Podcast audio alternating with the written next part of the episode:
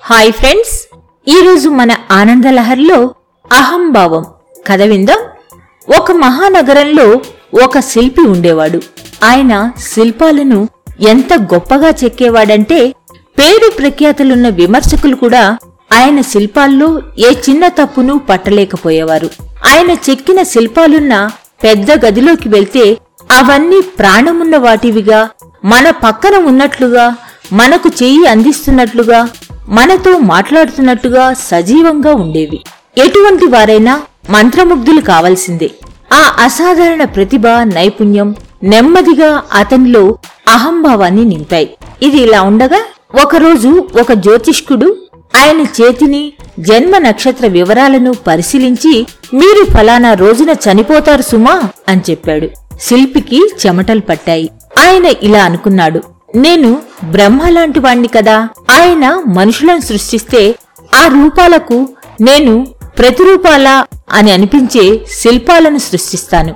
కాబట్టి నేను అపర బ్రహ్మనవుతాను. మృత్యు వచ్చిన రోజున నాలాగి ఉన్న మరో ఏడు శిల్పాలను చెక్కి ఉంచుతాను. అప్పుడు మృత్యుదేవత ప్రాణమున్న శిల్పి ఎవరో బొమ్మ ఏదో కనుక్కోలేక వెళ్ళిపోతుంది నేను మృత్యువుకు దొరకను అని ఉపాయం పన్నాడు. అచ్చు తనలాగా ఉన్న శిల్పాలు ఏడిచెక్కి మృత్యుదేవత వచ్చే రోజున ఒకదాని వెనుక దాక్కున్నాడు. మృత్యుదేవత ఆ గదిలోకి వచ్చింది. శిల్పి శ్వాసను పూర్తిగా బంధించి పూర్తిగా నియంత్రించి కదలకుండా నిల్చున్నాడు. మృత్యుదేవత వెతుకుతూ వస్తుంది. ఊపిరి బిగబట్టి చూస్తున్నాడు శిల్పి. ఇక కనుక్కోలేదులే అని అనుకున్నాడు.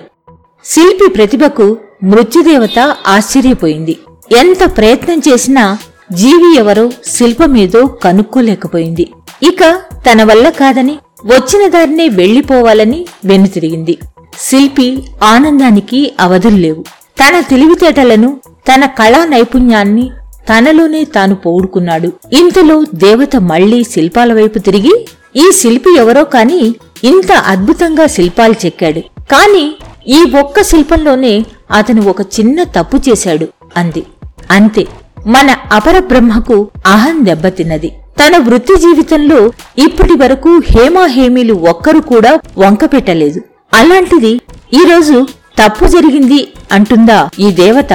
అనుకున్నాడు. వెంటనే తాను దాక్కున్నాడు అన్న సంగతి కూడా మర్చిపోయి కోపంతో ఏది ఎక్కడుంది తప్పు చూపించు అంతా చక్కగా ఉంది ఏ తప్పు లేదు అనేశాడు. అప్పుడు మృత్యుదేవత నవ్వుతూ నాకు తెలుసు అందులో ఏ తప్పు లేదని.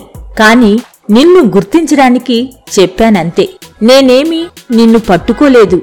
నీకు నువ్వే పట్టుబడ్డావు. ప్రాణాధారమైన నీ శ్వాసను కూడా నియంత్రించగలిగావు కాని నీ అహంభావాన్ని మాత్రం నియంత్రించలేకపోయావు. చివరకు అదే నిన్ను పట్టించింది అని ఆయన్ను తీసుకెళ్ళిపోయింది చూశారా? అహంభావం ఎంత ప్రమాదకరమైందో? అది సత్యాన్ని చూడనివ్వదు. వాస్తవాన్ని తెలుసుకోనివ్వదు. మనం అనుకున్నదే సరైంది ఇతరులదే తప్పు అని మనం అనుకునేలా చేస్తుంది. ఇలాంటి మరిన్ని మంచి మంచి కథల కోసం ఆనందలహరి పోడ్కాస్ట్ను ఫాలో అవుతారు కదూ?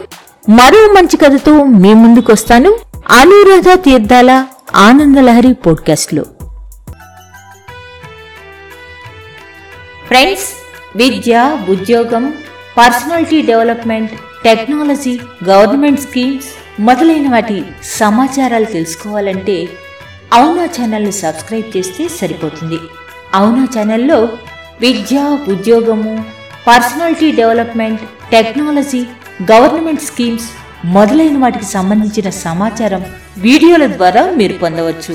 దానికోసం మీరు అవునా ఛానల్ని సబ్స్క్రైబ్ చేసి పక్కనే ఉన్న బెల్ బటన్ టచ్ చేశారనుకోండి మేము వీడియో అప్లోడ్ చేసిన వెంటనే డైరెక్ట్గా మీకు వచ్చేస్తుంది అవునా ఛానల్ను సబ్స్క్రైబ్ చేస్తారు కదూ?